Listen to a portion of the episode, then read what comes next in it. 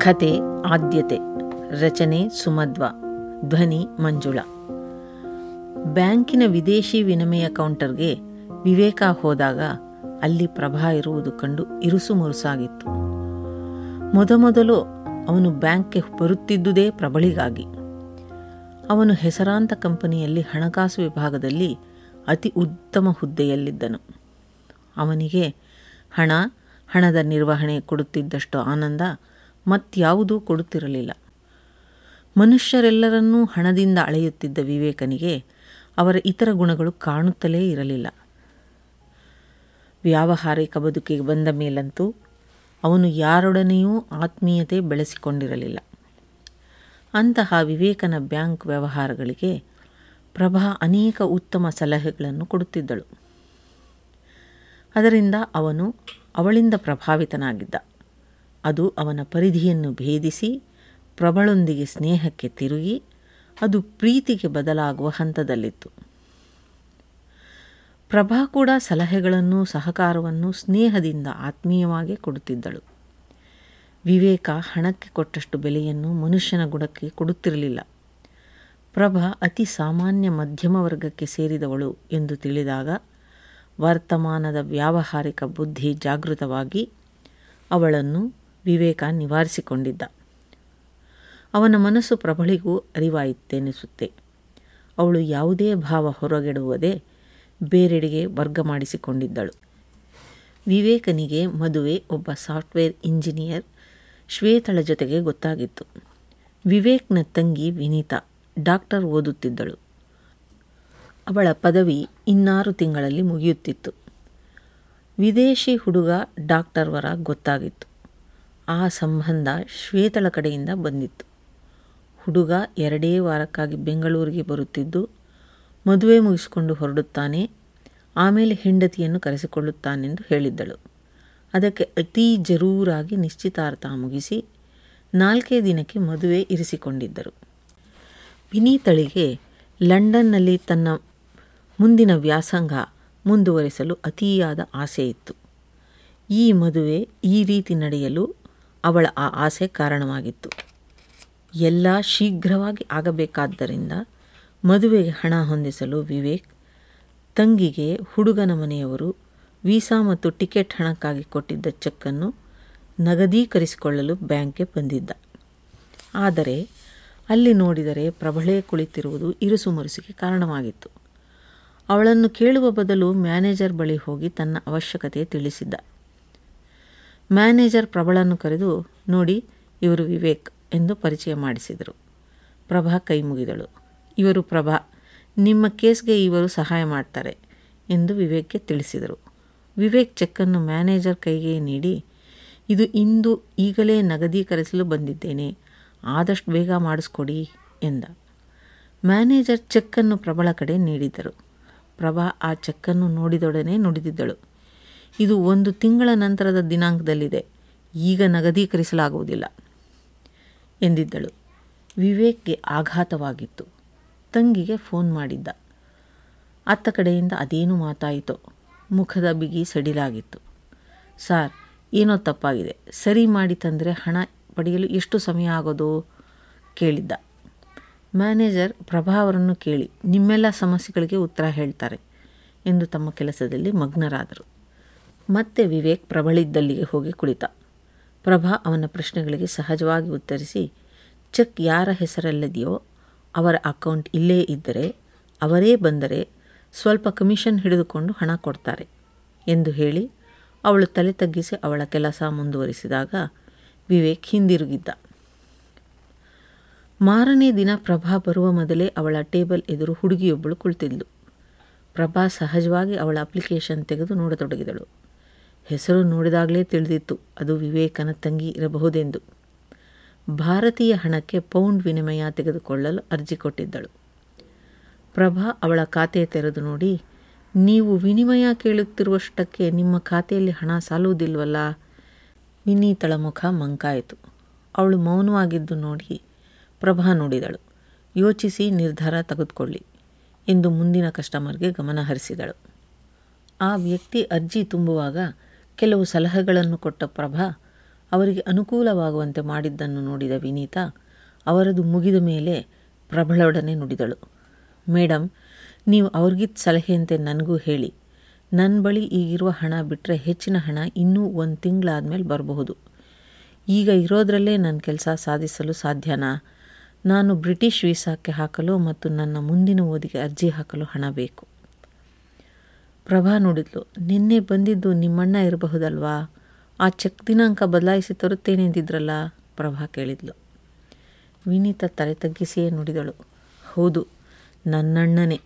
ನಾನು M B B S housemanship ಕೊನೆಯ ಹಂತದಲ್ಲಿದ್ದೀನಿ. ನನಗೆ ಮದುವೆ ಗೊತ್ತಾಗಿದೆ. ನನ್ನ ಭಾವಿ ಪತಿ ಲಂಡನ್ನಲ್ಲಿ ಡಾಕ್ಟ್ರಾಗಿದ್ದಾರೆ ಅವರು ಕೊಟ್ಟ ಚೆಕ್ ಅದು.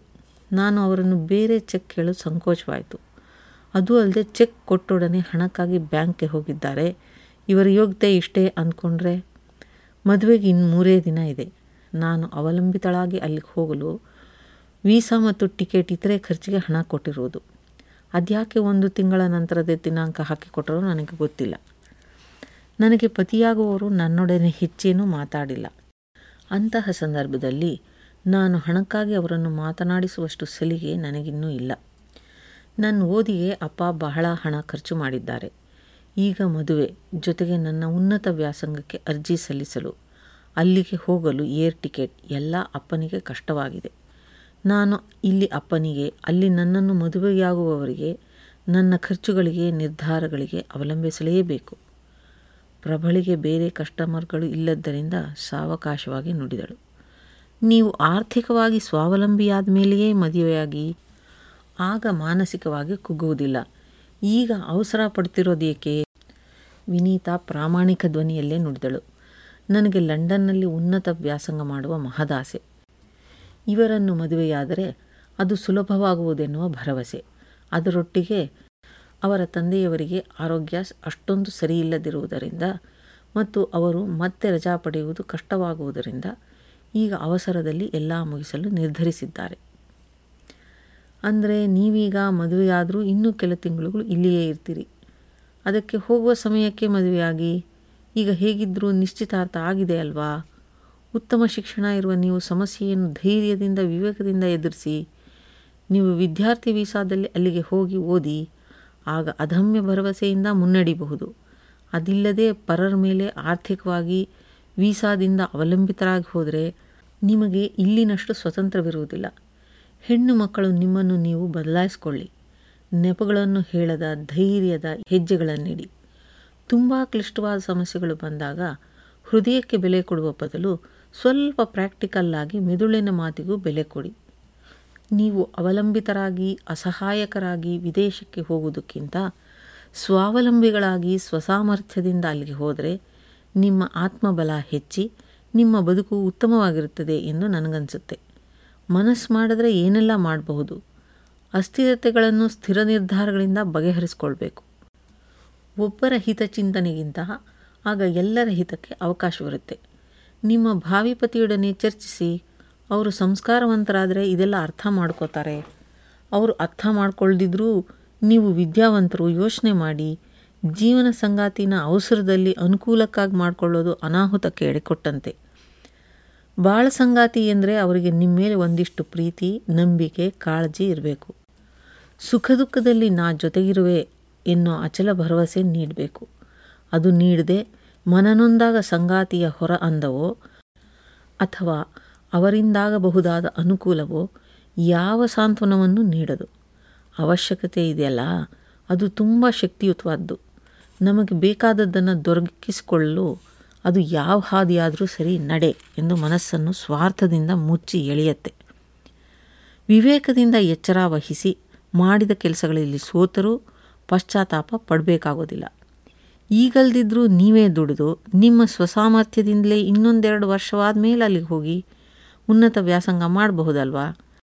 ಆಗ ನೀವು ಯಾರಿಗೂ ಭಾರವಾಗೋ, ಅವಲಂಬಿತರಾಗೋ ಇರಬೇಕಾಗಿಲ್ಲ. ಅಷ್ಟು ಹೇಳಿ ಪ್ರಭಾ ತನ್ನ ಕೆಲಸದ ಕಡೆ ಗಮನ ಹರಿಸಿದ್ಲು. ವಿನೀತಾ ತನ್ನ ಅಜ್ಜಿಯನ್ನು ತೆಗೆದುಕೊಂಡು ಎದ್ದಳು. ಸಂಜೆ ಎಷ್ಟು ಸಮಯದವರೆಗೆ ನೀವಿಲ್ಲಿರ್ತೀರಿ? ಕೇಳಿದ್ಲು. ನಾಲ್ಕು ಗಂಟೆಯವರೆಗೆ ನಿಮಗೆ ಬರಲು ಅವಕಾಶವಿದೆ. ಪ್ರಭಾ ನೋಡಿದಿದ್ಲು. ಅಂದು ಹೋದ ವಿನೀತಾ ಮತ್ತೆ ಬರಲಿಲ್ಲ. ಪ್ರಭಾ ಕೂಡ ಅವಳನ್ನು ಮರೆತೇ ಹೋಗಿದ್ದಳು. ಸುಮಾರು ಹತ್ತು ತಿಂಗಳಗಳ ನಂತರ ಅದೇ ಹುಡುಗಿ ವಿನೀತಾ ಪ್ರಭಳ ಮುಂದೆ ಬಂದಿದ್ದಳು. ಈ ಬಾರಿ ಅರ್ಜಿಯನ್ನು ಸರಿಯಾಗಿ ತುಂಬಿಸಿ ತನ್ನ ಖಾತೆಯಲ್ಲಿರುವಷ್ಟು ಹಣಕ್ಕೆ ವಿನಿಮಯ ಬರೆದಿದ್ದಳು. ಪ್ರಭಾ ಅವಳನ್ನು ಗುರುತಿಸಿದರೂ ಮೌನವಾಗಿ ಅರ್ಜಿಯನ್ನು ಅವಲೋಕಿಸಿ, ಊಟದ ಸಮಯದ ನಂತರ ಬನ್ನಿ, ಹಣ ಕೊಡುವೆ ಎಂದು ತಿಳಿಸಿದ್ದಳು. ಒಬ್ಬಳೇ ಕುಳಿತು ಬ್ಯಾಂಕ್ನ ಕ್ಯಾಂಟೀನಲ್ಲಿ ಊಟ ಮಾಡುತ್ತಿದ್ದ ಪ್ರಬಳ ಎದುರು ವಿನೀತಾ ತಟ್ಟೆ ಹಿಡಿದು ಬಂದು, ನಿಮ್ಮ ಅಭ್ಯಂತರ ಇಲ್ದಿದ್ರೆ ಇಲ್ಲಿ ಕೂತ್ಕೊಳ್ಳ ಕೇಳಿದ್ಲು. ಪ್ರಭಾ ಮುಗುಳ್ನಗೆಯೊಂದಿಗೆ ಸಮ್ಮತಿಸ್ಲು. ನನ್ನ ಗುರುತು ನಿಮ್ಗಾಗಲಿಲ್ಲ ಅನಿಸುತ್ತೆ. ಈ ಕೆಲವು ತಿಂಗಳುಗಳ ಮೊದಲು ನಾನಿಲ್ಲಿಗೆ ಬಂದಿದ್ದೆ. ಆಗ ನೀವು ನನಗೆ ಕೆಲವು ಸಲಹೆಗಳನ್ನು ಕೊಟ್ಟಿದ್ರಿ. ಅದರಿಂದ ನನಗೆ ತುಂಬ ಉಪಕಾರ ಆಯಿತು. ತಡವಾಗಿ ಆದರೂ ಸರಿ ನಿಮಗೆ ಧನ್ಯವಾದ ತಿಳಿಸ್ತೀನಿ. ಪ್ರಭಾ ಬರಿದೇನಕ್ಕೂ, ಹೌದು, ಈಗ ನೆನಪಾಯಿತು. ಮದುವೆ ಆಯಿತಾ? ಮುಂದೂಡಿಕೊಂಡ್ರಾ? ಏನು ಮಾಡಿದ್ರಿ? ವಿನೀತಾ ಆತ್ಮವಿಶ್ವಾಸದಿಂದ ನುಡಿದಳು. ನಿಶ್ಚಿತಾರ್ಥ ನಾನೇ ಮುರಿದೆ. ಮದುವೆ ನಿಂತೋಯ್ತು. ನಾನು ಉನ್ನತ ವ್ಯಾಸಂಗಕ್ಕಾಗಿ ಲಂಡನ್ಗೆ ಈ ವಾರದ ಕೊನೆಗೆ ಹೋಗ್ತಿದ್ದೀನಿ. ಸ್ವಸಾಮರ್ಥ್ಯದಿಂದ ಮತ್ತು ಸ್ವಾವಲಂಬಿಯಾಗಿ. ಅದಕ್ಕೆ ನಿಮಗೆ ಧನ್ಯವಾದ ತಿಳಿಸಿದ್ದು. ಪ್ರಭಾ ಸ್ವಲ್ಪ ಬೆದರಿಗೆ ಕೇಳಿದಳು. ಒಳ್ಳೆಯದಾಯಿತು ನಿಮಗೆ ನನ್ನ ಶುಭಾಶಯಗಳು. ಆದರೆ ನನ್ನ ಸಲಹೆಯಿಂದ ನಿಮ್ಮ ಮದುವೆ ನಿಂತು ಹೋಗಲಿಲ್ಲ ತಾನೇ? ವಿನೀತಾ ನೋಡಿದಳು. ಇಲ್ಲ. ನಾನು ಅಂದು ಇಲ್ಲೇ ಬಹಳ ಹೊತ್ತು ಕುಳಿತಿದ್ದೆ. ಹಣ ಬೇಕೇ ಬೇಕಿತ್ತು. ಏನು ಪರಿಹಾರನೂ ಇರಲಿಲ್ಲ. ಅದಕ್ಕೆ ಧೈರ್ಯ ಮಾಡಿ ನನ್ನ ಭಾವಿ ಪತಿಗೆ ಫೋನ್ ಮಾಡಿದೆ. ನಿಮ್ಮ ಬಳಿ ಮಾತಾಡಬೇಕಿತ್ತು, ಎಲ್ಲಿ ಸಿಗ್ತೀರಿ ಎಂದು. ಅವರು ಯಾವ ಉತ್ಸಾಹನೂ ತೋರಿಸ್ದೆ, ಈಗ ಸಾಧ್ಯವಿಲ್ಲ, ನಾನೆಲ್ಲ ಹೊರಗಡೆ ಇದ್ದೀನಿ ಅಂದರು. ನಾನು ಸಂಜೆ ಮನೆಗೆ ಬಂದರೆ ಸಿಗ್ತೀರಾ ಕೇಳಿದ್ದೆ. ಸರಿ ಎಂದಿದ್ರು. ಸಂಜೆ ನಾನು ನನ್ನ ಅಣ್ಣ ಅವ್ರ ಮನೆಗೆ ಹೋದವು. ಅವ್ರ ಮನೆಯವರು ಏಕೆ ಬಂದಿದ್ದೋ ಅನ್ನೋ ಭಾವ ತೋರಿದ್ರು. ನನ್ನಣ್ಣ ನನ್ನ ತಂಗಿ ಸ್ವಲ್ಪ ನಿಮ್ಮ ಮಗನೊಡನೆ ಮಾತಾಡಬೇಕು ಅಂದ್ಲು. ಅದಕ್ಕೆ ಬಂದವು ಅಂದ. ನನ್ನ ಅತ್ತೆ ಆಗುವವರು ಈಗ ಅವನು ಮನೆಗೆ ಬರೋದಿಲ್ಲ.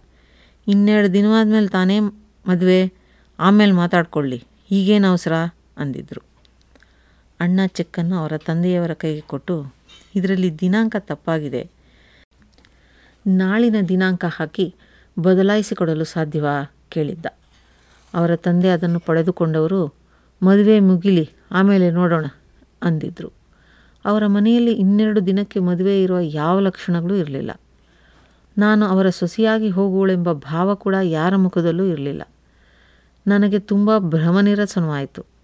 ನಾನು ಅಲ್ಲಿಂದಲೇ ಮತ್ತೆ ನನ್ನ ಭಾವಿ ಪತಿಗೆ ಫೋನ್ ಮಾಡಿದ್ದೆ. ಅವರು ಫೋನ್ ಎತ್ತಲಿಲ್ಲ. ಅಂದು ರಾತ್ರಿ ಪೂರ ನನಗೆ ನಿದ್ದೆ ಬರಲಿಲ್ಲ. ನನ್ನ ಸೀನಿಯರ್ ಹುಡುಗಿಯೊಬ್ಬಳು ಲಂಡನ್ನಲ್ಲಿ ಇರುವವಳು ಗೆಳೆತನವಿತ್ತು. ಅವಳಿಗೆ ಫೋನ್ ಮಾಡಿ, ನನ್ನ ಪತಿಯಾಗುವವರ ಹೆಸರು ವಿಳಾಸ ಎಲ್ಲ ತಿಳಿಸಿ, ನಿನಗೇನಾದರೂ ಅವ್ರ ಬಗ್ಗೆ ಗೊತ್ತಾ? ಎಂದಿದ್ದೆ. ಅವಳಿಗೆ ಒಮ್ಮೆಲೆ ಆಶ್ಚರ್ಯವಾಯಿತು. ನಿನ್ನ ಮದುವೆಯ? ಅವರೊಂದಿಗೆ? ಅದು ಇನ್ನೆರಡು ದಿನಕ್ಕೆ? ಅವರ ಪರಿಚಯ ಮತ್ತು ಅವರ ಪತ್ನಿ ಪರಿಚಯವೂ ನನಗಿದೆ, ಎಂದು ಎಲ್ಲ ವಿವರ ಕೊಟ್ಟಳು ನಾನು ಮರುದಿನ ಮುಂಜಾನೆ ಅವ್ರ ಮನೆಗೆ ಒಬ್ ನಾನೊಬ್ಬಳೇ ಹೋದೆ. ಅವ್ರ ತಾಯಿಗೆ ನಿಮ್ಮ ಮಗನೊಡನೆ ಮಾತಾಡಬೇಕು, ಅಂದೆ. ಅವರು ಅವನಿನ್ನೂ ಎದ್ದಿಲ್ಲ ಅಂದರು. ನಾನು ಎಬ್ಬಿಸಿ, ನಾನು ಬಂದಿದ್ದೀನಿ ಅಂತ ತಿಳಿಸಿ ಅಂದೆ. ನನಗೆ ಬದಿಯಾಗಬೇಕಾಗಿದ್ದವರು ಎದ್ದವರು ಎದ್ದಂತೆಯೇ ಬಂದಿದ್ದರು ನಾನು ಅವರೆದುರಲ್ಲಿ ನಿಶ್ಚಿತಾರ್ಥದ ಉಂಗುರ ತೆಗೆದಿಟ್ಟೆ. ಒಂದು ಹೆಸರು ಮತ್ತು ವಿಳಾಸವನ್ನು ಅವರ ಮುಂದಿಟ್ಟೆ. ಎಲ್ಲದರ ವಿವರಣೆ ನಿಮ್ಮ ತಂದೆ ತಾಯರಿಗೆ ನೀವೇ ತಿಳಿಸಿ ಎಂದೆ. ಅವರು ಒಂದೂ ಮಾತನಾಡದೆ ತಮ್ಮ ಕೈಲಿದ್ದ ಉಂಗುರ ಬಿಚ್ಚಿಟ್ರು. ನಿಮ್ಮ ವಿದ್ಯೆಗೆ ಬೆಲೆ ಕೊಟ್ಟು ಇಷ್ಟರಲ್ಲೇ ನನ್ನ ಸಂಬಂಧಕ್ಕೆ ಅಂತ್ಯ ಹೇಳ್ತಿದ್ದೀನಿ. ನಿಮ್ಮ ಅಪ್ಪ ಅಮ್ಮನಿಗೆ ನೀವು ಹೇಗೋ ನಮ್ಮ ಅಪ್ಪ ಅಮ್ಮನಿಗೆ ನಾವು ಹಾಗೆ. ಇನ್ನೆಂದು ನಿಮ್ಮ ಸ್ವಾರ್ಥಕ್ಕೆ ಪರರನ್ನು ಬಲಿ ಕೊಡಬೇಡಿ. ಒಮ್ಮೆ ಮಾತ್ರ ಮೋಸ ಹೋಗಿದ್ದೇವೆ. ಮತ್ತೊಮ್ಮೆ ಇದು ಇನ್ನೆಲ್ಲಾದರೂ ಪುನರಾವರ್ತನೆಯಾಗದಂತೆ ಎಚ್ಚರ ವಹಿಸಿ ಎಂದು ಹೇಳಿ ಹೊರಬಂದೆ. ಮನೆಗೆ ಬಂದು ನನ್ನ ತಂದೆ ತಾಯಿ ಅಣ್ಣರಿಗೆ ಎಲ್ಲ ವಿವರಿಸಿ, ನಾನು ನಿಶ್ಚಿತಾರ್ಥ ಮುರಿದಿದ್ದೀನಿ. ಆದ ನಷ್ಟ ಎಷ್ಟೇ ಇರಬಹುದು. ಆದರೆ ಅದೆಲ್ಲ ನನ್ನ ಜೀವಕ್ಕಿಂತ ಅತಿ ಅಲ್ಪವಾದುದು ಎಂದೆ. ಇದರಲ್ಲೇ ಅಣ್ಣನ ಮದುವೆ ಮುಗಿಸಿ ಎಂದಿದ್ದೆ. ಅಣ್ಣನಿಗೆ ಗೊತ್ತಾದ ಹುಡುಗಿ ಕಡೆಯಿಂದಲೇ ಈ ಸಂಬಂಧ ಬಂದಿದ್ದು. ಅಣ್ಣ ಅವಳನ್ನು ಮಾತನಾಡಿಸಿದ. ಅವಳು ನೀಡಿದ ವಿವರಣೆ ಏನೇ ಇರಬಹುದು. ಆದರೆ ಅಣ್ಣ ಅದರಿಂದ ಸಮಾಧಾನವಾಗದೆ ಆ ಸಂಬಂಧವನ್ನು ಮುರಿದ. ಅಂದಿನಿಂದಲೇ ಪ್ರಾಮಾಣಿಕವಾಗಿ ಎಲ್ಲ ನನ್ನ ಉನ್ನತ ವ್ಯಾಸಂಗಕ್ಕಾಗಿ ಏನೇನು ತಯಾರಿ ಮಾಡಬೇಕೋ ಎಲ್ಲ ಮಾಡತೊಡಗಿದೆ. ಈಗ ಸೀಟು ಸಿಕ್ಕಿರುವುದಲ್ಲದೆ ಸ್ಕಾಲರ್ಶಿಪ್ ಕೂಡ ದೊರಕಿದೆ. ಎಲ್ಲ ನನ್ನ ಸ್ವಸಾಮರ್ಥ್ಯದ ಮೇಲೆ. ಈ ಶನಿವಾರ ಹೊರಡ್ತಿದ್ದೀನಿ. ಆ ಕಠಿಣ ಪರಿಸ್ಥಿತಿಯಲ್ಲಿ ನೀವು ದೇವರಂತೆ ನೀಡಿದ ಸಲಹೆ ನನ್ನ ಜೀವನದ ದಿಕ್ಕನ್ನೇ ಬದಲಾಯಿಸ್ತು. ನಿಮಗೆ ನಾನು ಎಂದೆಂದು ಚಿರಋಣಿ ಎಂದು ಕೈ ಮುಗಿದಳು. ಊಟ ಮುಗಿಸಿದ್ದ ಪ್ರಭಾ, ನನ್ನ ಸಲಹೆ ನಿಮಗೆಷ್ಟು ಉಪಯೋಗವಾಯಿತು ಎನ್ನುವುದಕ್ಕಿಂತ, ಅದರಿಂದ ನಿಮ್ಮಣ್ಣನ ಮದುವೆ ನಿಂತಿದ್ದು ನನಗೆ ಅಪರಾಧಿ ಭಾವ ಕಾಡ್ತಿದೆ. ನಿಮ್ಮ ಭವಿಷ್ಯಕ್ಕೆ ನಾನು ಶುಭ ಹಾರೈಸ್ತೀನಿ. ಹಾಗೆ ನಿಮ್ಮ ನಿರ್ಧಾರ ನನ್ನ ಸಲಹೆಯಿಂದಲೇ ಬದಲಾಯಿತು ಎಂದು ನಿಮ್ಮ ಮನೆಯವರಿಗೆ ಗೊತ್ತಿದ್ದರೆ ನಾನು ಅವರೆಲ್ಲರ ಕ್ಷಮೆ ಕೇಳಿದೆನೆಂದು ಹೇಳಿ. ಇಲ್ಲದಿದ್ದರೆ ಎಲ್ಲ ಇಲ್ಲಿಗೆ ಮರೆತು ನಿಮ್ಮ ಬದುಕಲ್ಲಿ ಮುಂದುವರಿಯಿರಿ. ವಿನೀತಾ ತನ್ನ ತಟ್ಟೆಯಲ್ಲಿನ ಊಟವನ್ನು ಅರ್ಧವನ್ನೂ ತಿಂದಿರಲಿಲ್ಲ. ಮೇಡಮ್ ನನ್ನ ಊಟ ಆಗೋವರೆಗೂ ಇರಿ. ನಿಮ್ಮೊಡನೆ ಇನ್ನೂ ಕೆಲವು ನಿಮಿಷಗಳು ಮಾತಾಡಬೇಕು. ಜೀವನದಲ್ಲಿ ಇದು ಮತ್ತೆ ಸಾಧ್ಯ ಆಗೋದೋ ಇಲ್ವೋ? ಪ್ಲೀಸ್, ಅಂದ್ಲು. ಹೇಳಿ, ನಿಮಗೆ ಅದರಿಂದ ಸಮಾಧಾನ ಆಗೋದಾದರೆ ನಿಮ್ಮ ಮಾತಿಗೆ ನಾನು ಕಿವಿಯಾಗಲು ಸಿದ್ಧ, ಎಂದಳು ಪ್ರಭಾ. ಆ ರಾತ್ರಿ ನಿದ್ದೆ ಬರದೆ ಹೊರಳಿದ್ದೇನೆಂದೆನಲ್ಲ ಆಗ ಯೋಚಿಸಿದೆ. ನಾನು ಇಷ್ಟು ವರ್ಷ ಓದು ಮತ್ತು ಓದು, ಅದೊಂದರಲ್ಲೇ ಮುಳುಗಿ. ಜೀವನದ ಬಗೆಗೆ ಯೋಚಿಸಿರಲೇ ಇಲ್ಲ. ಅಂದು ರಾತ್ರಿ ನನಗೆ ಸಂಗಾತಿಯಾಗುವವರ ನಿಜ ಸ್ವರೂಪ ತಿಳಿದಾಗ ನೀವು ಹೇಳಿದ ಆ ಬಾಳ ಸಂಗಾತಿಯ ಅರಿವು ನನಗಾಯಿತು. ಆ ಅವಶ್ಯಕತೆಯ ಬಗೆಗೂ ಈ ವಿದ್ಯೆ ನನ್ನ ಜೀವನಕ್ಕೆ ಉಪಯೋಗವಾಗಲಿಲ್ವಲ್ಲ ಅಂತ ಬೇಸರನೂ ಆಯಿತು. ಸಂಗಾತಿಯಾಗುವವನ ಮನಸ್ಸಿರಲಿ, ಅವರ ಸ್ವಭಾವ ಗುಣಗಳನ್ನು ಕೂಡ ಅರಿಯುವ ಗೋಜಿಗೆ ಹೋಗದೆ ನನ್ನ ಅವಶ್ಯಕತೆಗಾಗಿ ಸಂಗಾತಿಯನ್ನಾಗಿಸಿಕೊಳ್ಳಲು ನಿರ್ಧರಿಸಿದ್ದು ಎಷ್ಟು ದೊಡ್ಡ ತಪ್ಪಾಯಿತೆಂದು ಅರಿವಾಗಿತ್ತು. ನಮ್ಮ ವಿದ್ಯೆಯಿಂದ ಎಲ್ಲ ಗಳಿಸಿಕೊಳ್ಳಬಲ್ಲವೆಂಬ ಅಹಂಕಾರವು ನಮ್ಮ ಈ ಸ್ಥಿತಿಗೆ ಕಾರಣ ಅನ್ನಿಸ್ತು. ಆದರೆ ಮುಂಜಾನೆ ಎದ್ದವಳು, ಅಪ್ಪ, ಅಮ್ಮ, ಅಣ್ಣ ಎಲ್ಲರೆದುರಲ್ಲಿ ಕೆಲವು ವಿಷಯಗಳನ್ನು ಮಾತ್ರ ಹೇಳಿ ನನ್ನ ಪತಿಯಾಗುವವರೊಂದಿಗೆ ಮಾತನಾಡಿ ಬರುತ್ತೇನೆಂದಿದ್ದೆ. ರಾತ್ರಿ ಇಡೀ ಆದ ವೇದನೆ ಜೀವನಕ್ಕೆ ಬದ್ಧರಾಗುವ ಪ್ರಬುದ್ಧತೆಯನ್ನು ತಂದಿತ್ತು. ನನ್ನ ಅಣ್ಣ ನನ್ನೊಡನೆ ಬರುತ್ತೇನೆಂದವನನ್ನು ಬೇಡವೆಂದೆ. ನನ್ನ ನಿರ್ಧಾರ, ನನ್ನ ಜೀವನ, ಅದರ ಸಾಧಕ, ಬಾಧಕ ಕೂಡ ನಾನೇ ಅನುಭವಿಸ್ತೇನೆ. ಆಗ ಅಣ್ಣ, ನಾನು ನಿನ್ನನ್ನು ನೀನು ಹುಟ್ಟಿದಂದಿನಿಂದ ನೋಡಿದ್ದೀನಿ. ಇಂದು ನೀನು ಬೇರೆ ಆಗಿರುವೆ. ಹೇಗೆ? ಎಂದಾಗ, ತಡೆಯಲಾರದೆ ನಿಮ್ಮೊಂದಿಗಿನ ಸಂಭಾಷಣೆಯನ್ನು ನನ್ನ ಅಣ್ಣನೊಂದಿಗೆ ಹಂಚಿಕೊಂಡೆ. ಅದಾದ ಮೇಲೆ ಅಣ್ಣ ತನ್ನ ಮದುವೆಯನ್ನು ಮುರಿದಾಗ, ನಾನು ನೊಂದು, ನನ್ನಿಂದ ನೀನು ಅವರನ್ನು ತೊರೆದೆಯಾ ಎಂದಿದ್ದೆ. ಅದಕ್ಕವನು ನಿನ್ನ ಸಂಗಾತಿಯ ಡೆಫಿನಿಷನ್ ಎಲ್ಲರ ಸಂಗಾತಿಗೂ ಅನ್ವಯಿಸುತ್ತೆ. ಇನ್ನೂ ಸ್ಥಿರವಾಗದಿದ್ದ ನಂಬಿಕೆಯ ಸಂಬಂಧಕ್ಕೆ ಅವಳು ದ್ರೋಹ ಬಗೆದಿದ್ದಾಳೆ. ಅದಕ್ಕೆ ಅದನ್ನು ಈಗಲೇ ನಿವಾರಿಸ್ಕೊಂಡೆ ಎಂದ. ಅವನು ಇಂದು ನಾನು ಇಲ್ಲಿಗೆ ಬರುತ್ತೇನೆಂದಾಗಲೇ ಹೇಳ್ದ. ನಿಮ್ಮೊಡನೆ ಮಾತಾಡಬೇಕಂತೆ. ನಿಮಗೆ ಯಾವಾಗ ಸಾಧ್ಯ? ಪ್ರಭಾ ವಿನೀತಳೆಡೆ ನೋಡಿದಳು. ವಿನೀತಾ ಅದೇ ಮುಗುಳ್ನಗೆಯ ಭಾವದಲ್ಲೇ ಇದ್ದಳು. ಏನು ಮಾತಾಡಬೇಕಂತೆ? ಅಫೀಷಿಯಲ್ಲೋ ಅಥವಾ ವಿನೀತಾ ನುಡಿದಳು. ನಿಮಗೆ ಬಿಡುವಿದ್ರೆ ಇನ್ನು ಸಂಜೆ ಇಲ್ಲೇ ಕ್ಯಾಂಟೀನ್ಗೆ ಬರ್ತಾರಂತೆ. ಆಗಲಿ ಎಂದು ಹೇಳಲಾ? ಪ್ರಭಾ ಎದ್ದು ನಡೆಯುತ್ತಾ ಹೇಳಿದಳು. ಊಟ ಮುಗಿಸಿ ಬನ್ನಿ. ನಿಮ್ಮ ಕೆಲಸ ಮುಗಿಸ್ಕೊಳ್ಳಿ. ನಂತರ ಹೇಳ್ತೇನೆ. ಪ್ರಭಾ ಕೆಲಸ ಮುಗಿಸಿ ಬರೋದು ಐದು ಗಂಟೆಗೆ ಎಂದು ತಿಳಿದಿದ್ರೂ ವಿವೇಕ್ ಅರ್ಧ ಗಂಟೆ ಮೊದಲೇ ಬಂದು ಬ್ಯಾಂಕ್ನ ಕ್ಯಾಂಟೀನ್ನಲ್ಲಿ ಕಾಯ್ತಿದ್ದ. ಪ್ರಭಾ ವಿವೇಕನ ಮನಕ್ಕೆ ಮುದ ನೀಡಿದ ಮೊದಲ ಹೆಣ್ಣು. ಅವಳ ಸಲಹೆಗಳಿಂದ ವಿನೀತಳ ಜೀವನದಲ್ಲಿ ಅವಘಡ ತಪ್ಪಿದ್ದಲ್ಲದೆ ಸ್ವಾರ್ಥಿ ಶ್ವೇತಳಿಂದ ತನ್ನ ಜೀವನ ಪಾರಾಗಲು ಕೂಡ ಪ್ರಬಲ ಕೊಡುಗೆ ಇದೆ ಎನಿಸಿತ್ತು. ಇಷ್ಟು ದಿನ ಸುಪ್ತವಾಗಿದ್ದ ಭಾವ ಇಂದು ತಂಗಿ ವಿನೀತ, ಬ್ಯಾಂಕ್ಗೆ ಹೋಗ್ತೀನಿ, ಪ್ರಭಾರಿಗೆ ಧನ್ಯವಾದ ತಿಳಿಸಲು ಎಂದಾಗ ತಂಗಿ ಎದುರು ಮನ ತೆರೆದಿದ್ದ. ಅವರು ನಿನಗೆ ಹೇಗನ್ನಿಸ್ತಾರೆ ನನಗೆ ಅವರು ಇಷ್ಟ ಎಂದು ತಾನೇ ನುಡಿದಿದ್ದ. ಪ್ರಬಲ ಗೆಳೆತನದಲ್ಲಿ ಅವಳಿಗೆ ತನ್ನ ಮೇಲೆ ಮನಸ್ಸಿದೆ ಅನ್ನೋ ಅರಿವು ಅವನಿಗೆ ಆಗಲೇ ಇತ್ತು. ಅದನ್ನು ಈಗ ಎಚ್ಚರಿಸಿ ಅವಳನ್ನು ಒಲಿಸಿಕೊಂಡೇ ತೀರುತ್ತೇನೆನ್ನುವ ಆತ್ಮವಿಶ್ವಾಸದಿಂದ ಬಂದು ಕುಳಿತಿದ್ದ ವಿವೇಕ್. ಸಂಜೆ ಐದು ಗಂಟೆಗೆ ಪ್ರಭಾ ಮತ್ತು ವಿವೇಕ್ ಬ್ಯಾಂಕ್ನ ಕ್ಯಾಂಟೀನ್ನಲ್ಲಿ ಕಾಫಿ ಕುಡಿಯುತ್ತಾ ಕುಳಿತಿದ್ದರು. ದೂರದಲ್ಲೊಬ್ಬೊಬ್ಬರು ಕುಳಿತಿದ್ದರು. ಪ್ರಭಾ ನಿಮ್ಮ ಸಲಹೆ ಮಾತಿಂದ ನನ್ನ ತಂಗಿಗೆ ಒಳ್ಳೆಯದಾಗಿದೆ ನಿಮ್ಮ ಹೃದಯದಲ್ಲಿ ಒಳ್ಳೆತನವಿದೆ. ಅದಕ್ಕೆ ಅದು ನನಗೆ, ನನ್ನ ತಂಗಿಗೆ ಇಬ್ಬರಿಗೂ ಒಳ್ಳೆಯದನ್ನು ಮಾಡಿದೆ. ಮಾತನ್ನು ಹೊಗಳಿಕೆಯಿಂದಲೇ ಪ್ರಾರಂಭಿಸಿದ ವಿವೇಕ್. ಮೊದಲು ಉತ್ತಮ ಸಲಹೆಗಳಿಗಾಗಿ ಧನ್ಯವಾದಗಳು. ನೀವು ಮೊದಲಿಂದಲೂ ನನಗೆ ಅನೇಕ ಉತ್ತಮ ಸಲಹೆಗಳನ್ನು ಸ್ನೇಹಿತಳಾಗಿ ಕೊಟ್ಟಿದ್ದೀರಿ. ಅದರಿಂದ ನನಗೆ ಉತ್ತಮ ಅನುಭವ, ಲಾಭ ಎರಡೂ ಆಗಿದೆ. ಈ ನಡುವೆ ಅದು ಸ್ವಲ್ಪ ಕಡಿದು ಹೋಗಿತ್ತು. ಆ ಸಂಬಂಧವನ್ನು ಮತ್ತೆ ಬೆಳೆಸಿಕೊಳ್ಳೋಣ ಅನಿಸಿ ಬಂದೆ. ಅದಕ್ಕೆ ನಿಮ್ಮ ಅಭಿಪ್ರಾಯವೇನು? ವಿವೇಕ ಮಾತಾಡುತ್ತಿದ್ದಾಗ ಪ್ರಭಾ ಸಹನೆಯಿಂದ ಆಲಿಸ್ತಿದ್ಲು. ಅವಳ ಮನಸ್ಸು ಅವಳಿಗೆ ಅರ್ಥವಾಗಬೇಕಿತ್ತು. ಅವನ ಮೇಲೆ ಅವಳ ಭಾವನೆ ಏನು ಎನ್ನುವುದು ಅವಳಿಗೆ ಅರಿವಿತ್ತು. ಆ ಕ್ರೋಧ ಅವಿವೇಕಕ್ಕೆ ಎಡೆಮಾಡಿ ಕೊಡಬಾರದೆಂದು ಮೌನ ವಹಿಸಿದ್ದಳು. ಹೌದು ಆಗೆಲ್ಲ ನಿಮ್ಮೊಂದಿಗಿದ್ದ ನಿಜ ಸ್ನೇಹವನ್ನು ನಾನು ಮೆಲ್ಕು ಹಾಕ್ತೀನಿ. ಹಣಕಾಸಿನ ವಿಚಾರದಲ್ಲಿ ನಿಮ್ಮ ಜ್ಞಾನ, ಎಚ್ಚರಿಕೆ ಎಲ್ಲ ನನ್ನನ್ನು ಬಹಳ ಪ್ರಭಾವಿತಳನ್ನಾಗಿಸಿತ್ತು. ಈಗ ಅದೆಲ್ಲ ಮುಗಿದ ಕಥೆಯಲ್ವೇ? ನಿಮ್ಮ ತಂಗಿಗೆ ಅಸಹಾಯಕಳಂತೆ ಇದ್ದಾಗ ಮಾನವೀಯ ದೃಷ್ಟಿಯಿಂದ ಸಲಹೆ ನೀಡಿದ್ದು. ಅದಕ್ಕೆ ಯಾವ ವಿಶೇಷ ಅರ್ಥ ಅನ್ನೋದು ಕೊಡಬೇಡಿ. ನಿಮಗೆ ಅದರಿಂದ ಉಪಕಾರವಾಗಿದ್ದರೆ ನಾನು ಧನ್ಯಳಾದೆ.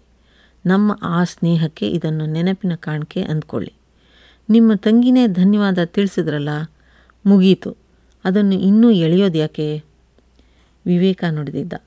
ಹಾಗಲ್ಲ ಪ್ರಭಾ, ಆ ಹಿಂದಿನ ಸ್ನೇಹವನ್ನು ಉತ್ತಮಪಡಿಸಿಕೊಂಡು ಮುಂದಿನ ಜೀವನದಲ್ಲಿ ನಾವು ಯಾಕೆ ಸಂಗಾತಿಗಳಾಗಿ ಬಾಳಬಾರ್ದು ಯಾವುದೋ ಸಣ್ಣ ಅಪಾರ್ಥ, ನಮ್ಮಿಬ್ಬರ ಸ್ನೇಹ ಕಡಿದಿತ್ತು ಅಂದ್ಕೊಳ್ಳೋಣ ಈಗ ನಮ್ಮಿಬ್ಬರ ಗುಣ ನಡತೆಗಳು ಇಬ್ಬರಿಗೂ ಅರಿವಾಗಿದೆ.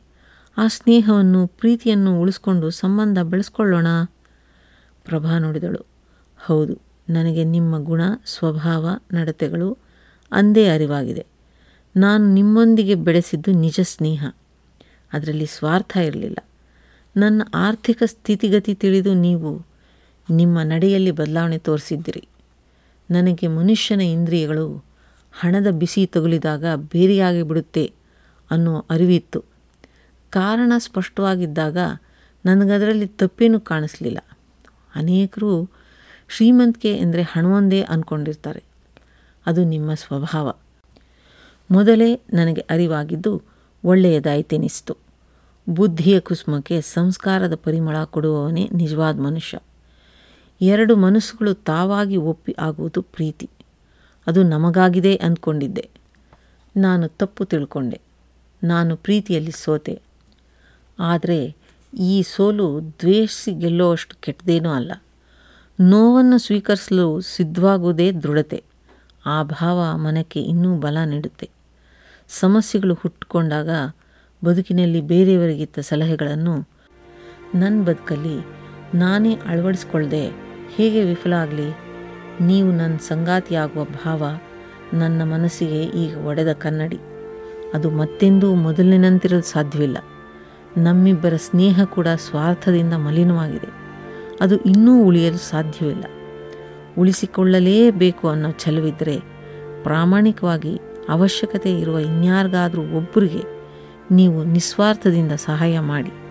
ಅಂದಿಗೆ ನನ್ನ ಈ ಅಸಮಾಧಾನ ಋಣ ಮುಗೀತು ಅಂದ್ಕೊಳ್ಳಿ ನಾವಿಬ್ಬರೂ ಎಂದೆಂದೂ ಇನ್ನು ಅಪರಿಚಿತರೆ.